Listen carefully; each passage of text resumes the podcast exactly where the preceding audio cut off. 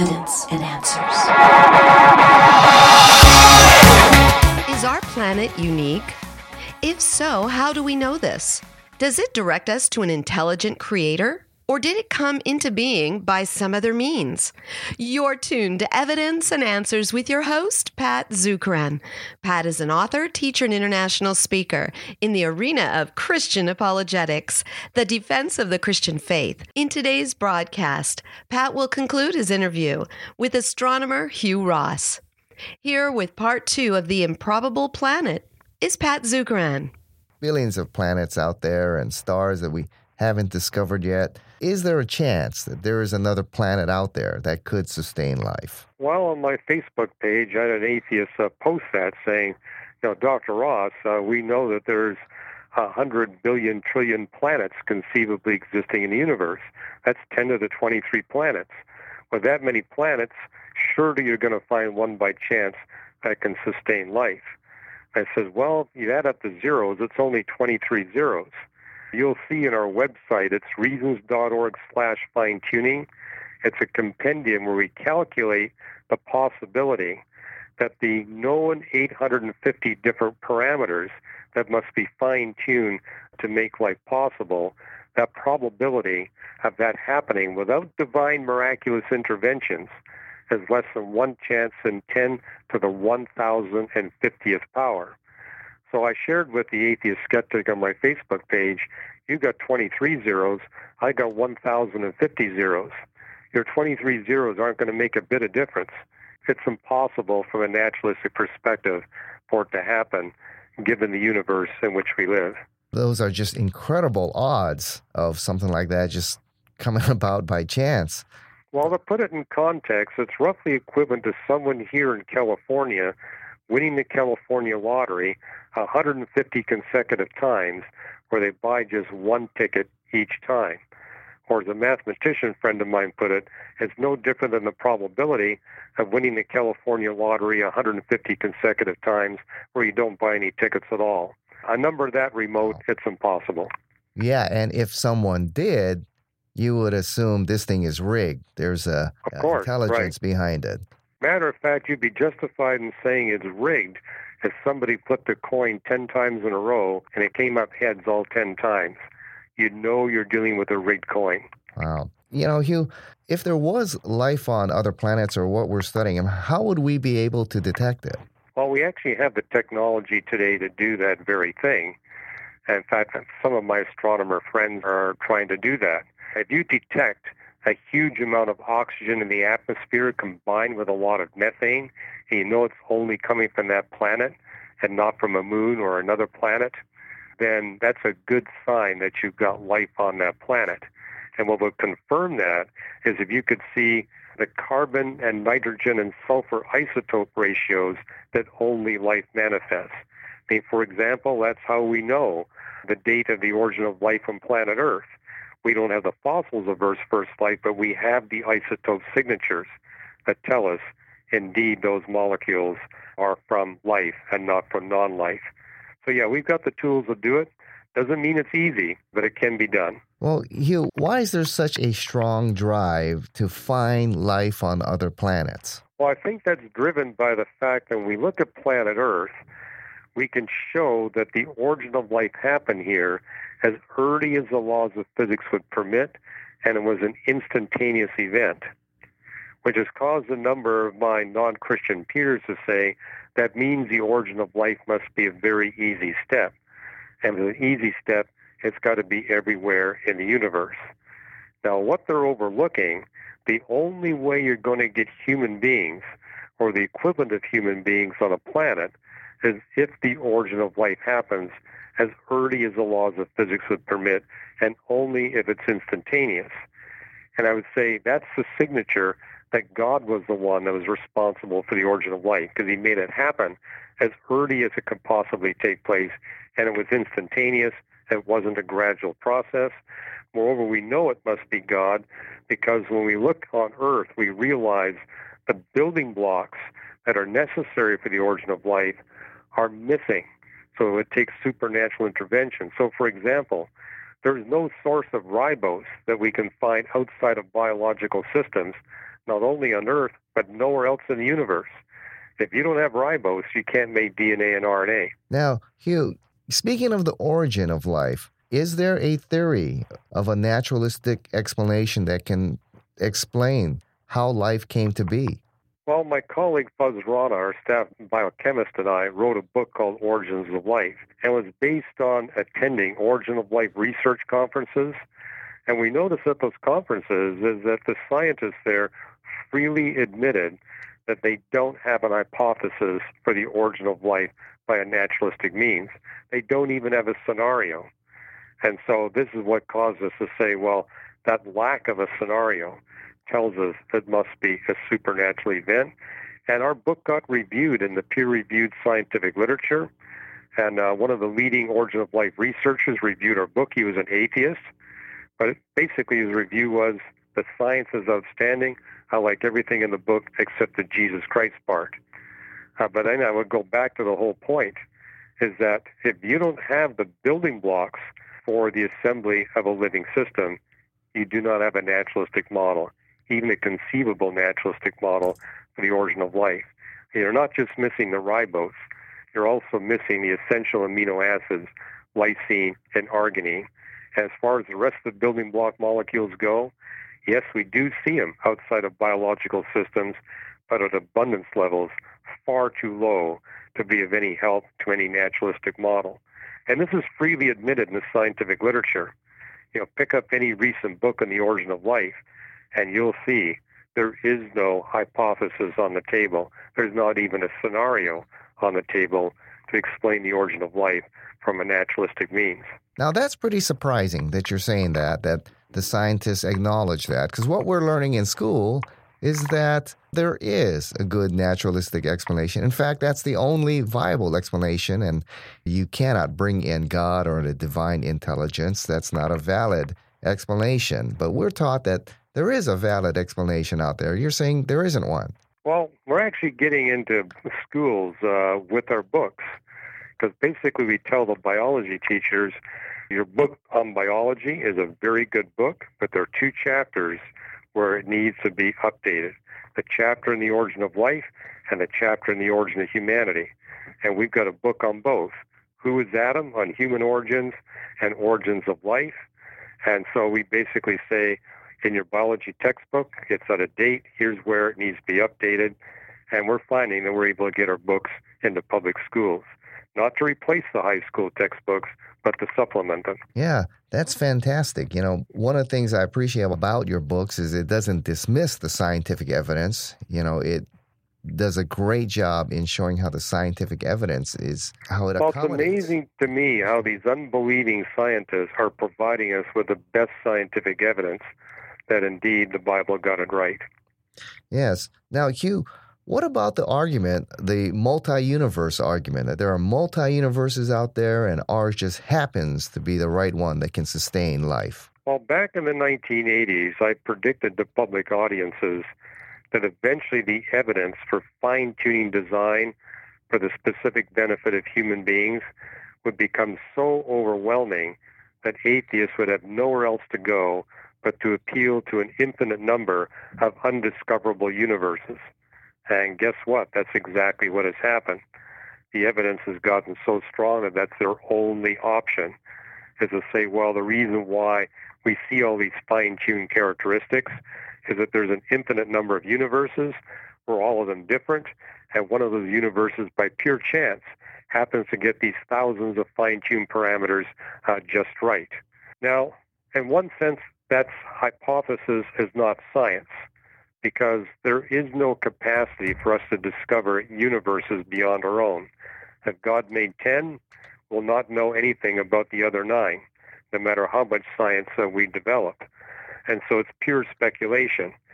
But in one sense, it is testable. I mean, one example I can give you, back to that coin. What if I were to flip a coin 1,000 consecutive times and it came up heads all 1,000 times? You could argue that that's by pure chance. However, you'd be wise to examine both sides of the coin before you bet on tails on the next flip. And so what I've written about in my book, More Than a Theory, we can do that with the universe. We can choose to examine it in more detail than we've examined it so far. And if in examining it in more detail, we see the evidence for fine-tuning design goes up rather than down, then that's a strike against the atheistic version of the multiverse, and it's a vote in favor of God's supernatural intervention. And here's what's exciting. The evidence for fine-tuning design accumulates by about a factor of 100,000 times per month. So when I speak on university campuses, I tell the skeptics, if you're not convinced today, wait 1 month and see what the emerging scientific discoveries tell you. Wow, that's fantastic. Yeah, it seems that Christians don't need to be afraid of science. The more and more we're studying, the more and more it's seeming to point more and more to an intelligent designer. Well, that's my message when I speak, is that science is the ally of the Christian faith. It's never been the enemy. The Bible tells us to go to the book of nature for cooperative evidence that God indeed exists and possesses the attributes that he does. Now, Hugh, I know you've talked about this a little bit, but this whole area of string physics, that says it's in support of that there are multi-universes and perhaps the laws of physics, as we understand them, don't apply in this arena. Tell us a little bit about that. Yeah, I've written about that in my book, Beyond the Cosmos. You know, string theory is one of many theories that helps us to explain why the particles that make up our universe are the way they are. But it's not the only model that's able to do that. But what they all have in common is this. They all invoke 6 tiny space dimensions to accompany the 3 large ones of length, width, and height. And with string theory, you've got 10 to the 500, that's 10 with 500 zeros after it, possible solutions that will enable you to explain why the particles look the way they do. And that's caused some physicists to say, well, maybe there's 10 to the 500 universes, and ours is the one where the string theory worked out just right. Well, we astronomers are making observations on quasars, which are actually able to constrain that figure of 10 to the 500 possible string solutions. It's much lower than that today. But as an astronomer, I can tell you, we're never going to get the number down to 1. It's always going to be a really, really big number. But I don't see it as a vote for the multiverse or a vote against the multiverse. It's neutral on the subject. Now, Hugh, you have a chapter here stated why we're here. Now, science may be able to explain how the mechanics of the universe work, but it can't explain why the universe exists and why we're here. Tell us about that chapter there. Well, I actually argue that it can explain why we're here.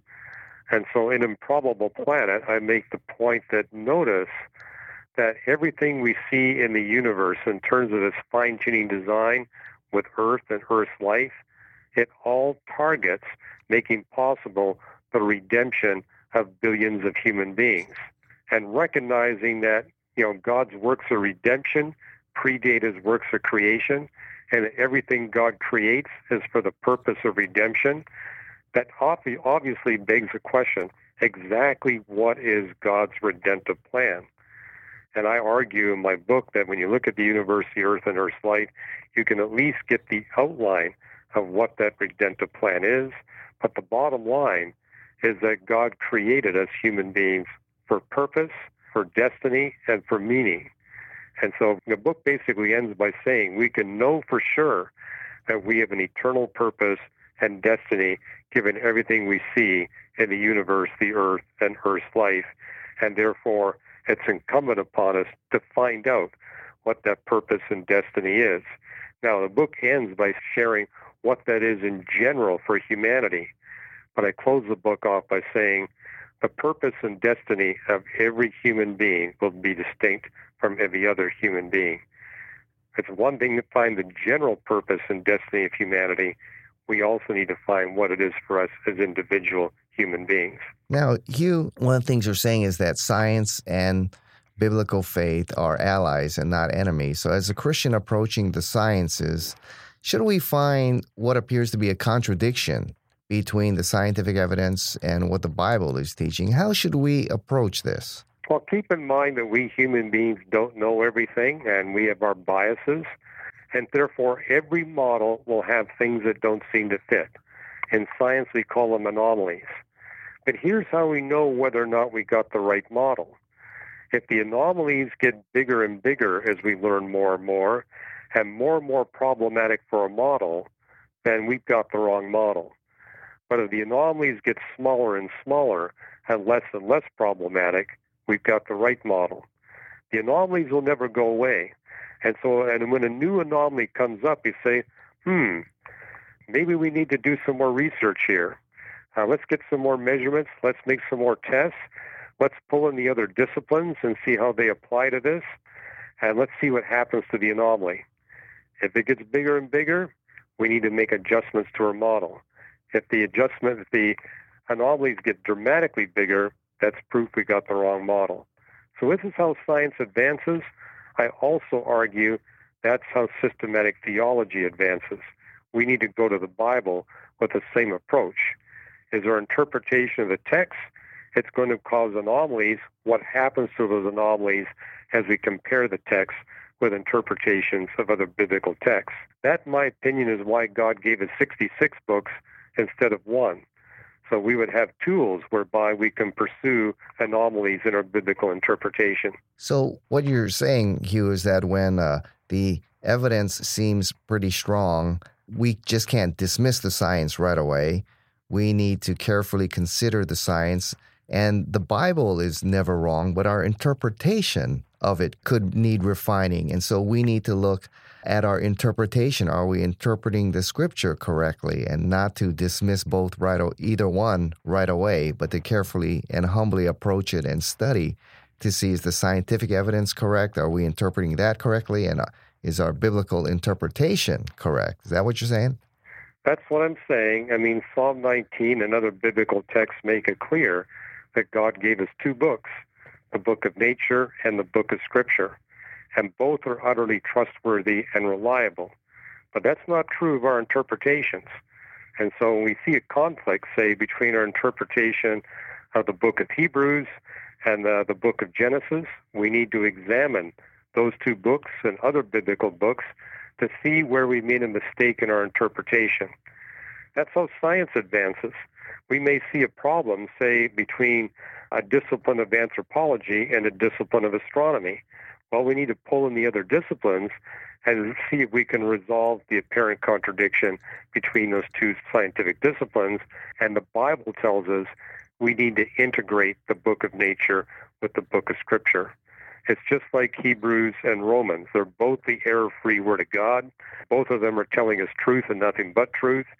If we see an apparent contradiction, we know we've made a mistake in interpretation. And when you pursue those mistakes of interpretation, you learn something you didn't know before. So I think God did this on purpose. On purpose, He gave us two books in order that we could advance in our learning of what God wants to reveal to us. And by the way, God wants us to have fun in the process. His intent was that we would experience great joy as we resolve these anomalies in studying the book of nature and the book of Scripture. Well, Hugh, as we're wrapping this great interview up, what do you see as the future of science and academics? I know the intelligent design, or the idea of intelligent designer, has had difficulty getting on into the academic arena, but we've seen great headway. But where do you see it going? Well, we've been making great headway on secular university campuses by presenting intelligent design in the context of a testable model that makes predictions of future scientific discoveries. So how we engage unbelieving scientists, we say, hey, let us present for you our biblical testable creation model, and let's have you critique our model. But here's the point. If our biblical model provides a more comprehensive and consistent interpretation of the record of nature, and it's more successful than competing models in predicting future scientific discoveries, then you need to seriously consider the claims of the Bible on your life. On the other hand, if it goes the other way, and maybe you got a point in saying we Christians have it all wrong. Put it to the test. And that's a biblical principle. Paul put it this way in 1 Thessalonians. Test everything. hold fast to that which is good. So that's how we're engaging the scientific community, and we've seen many scientists come to faith in Christ, including one who won a Nobel Prize in chemistry. Wow, fantastic. You know, one of the criticisms we're hearing in the popular media is that the creation or the intelligent design model is not falsifiable. How do you answer that? Well, that's the point. If you're not identifying who the intelligent designer is, if you're not willing to lay out the scientific details of your model, then in many respects, it's not testable. And so I deal with that frequently on university campuses, saying, I understand that you see this in other intelligent design presentations, but we're different. We're providing a biblical model that's falsifiable, that's testable, and predicts future scientific discoveries. We invite you to put it to the test. We invite you to try to falsify it, and we invite you to test our predictions. Oh, fantastic. So do you see the intelligent design theory making headway in the academic arenas now, or do you see that still is going to be a very difficult struggle? I mean, I'm sure it's a difficult struggle, but do you see us gaining credibility on the academic campuses more and more? Yeah, it will gain credibility if and only if it's presented in the context of a testable, falsifiable, predictive model. I mean, that's how science works. And what I've noticed is when we go in with that approach into a secular university, they immediately respond by saying, you guys have a place at our scientific table. I mean, and it's a biblical principle.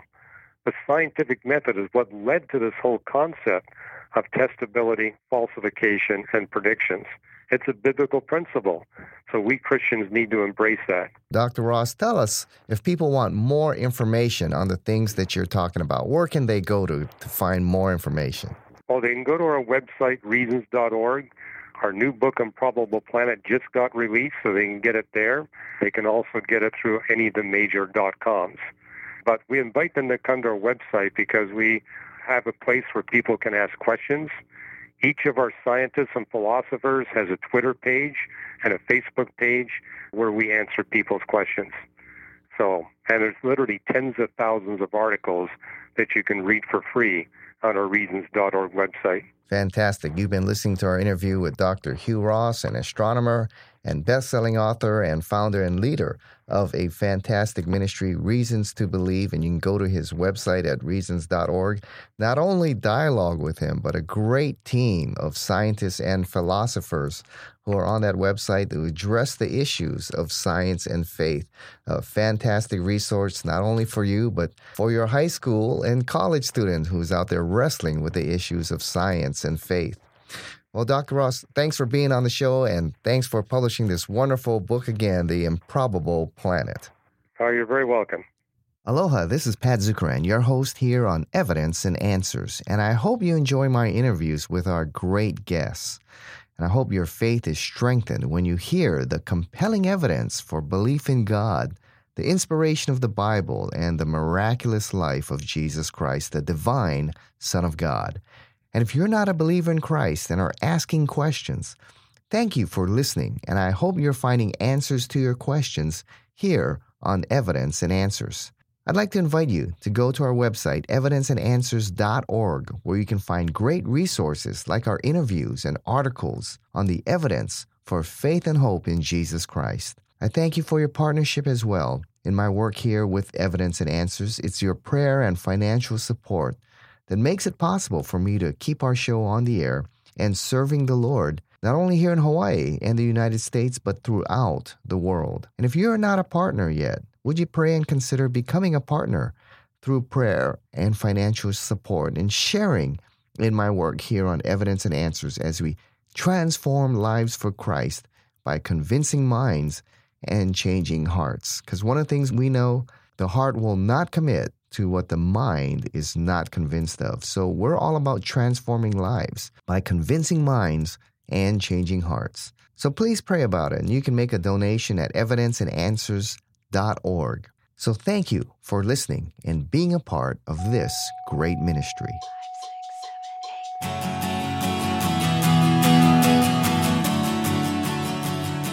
Thank you for joining us here on Evidence and Answers radio broadcast. We hope you enjoyed Pat's show today. If you find this broadcast to be of a great value to you, please consider partnering with us. Evidence and Answers relies on generous support from you, our listeners. For the opportunity to donate and keep us on the air, you may do so right there online on the homepage of our website. That's evidenceandanswers.org. We have a wide variety of resources available to you, including articles, additional audio, and Pat's books. Be sure to share it with your family, friends, and your church. Evidence and Answers is grateful for our key sponsor, Highland Capital Management, providing investors with alternative investment solutions. To learn more, visit them online at hcmlp.com. Join us again next time on the air or online as we provide reasons for faith and hope in Christ right here on Evidence and Answers.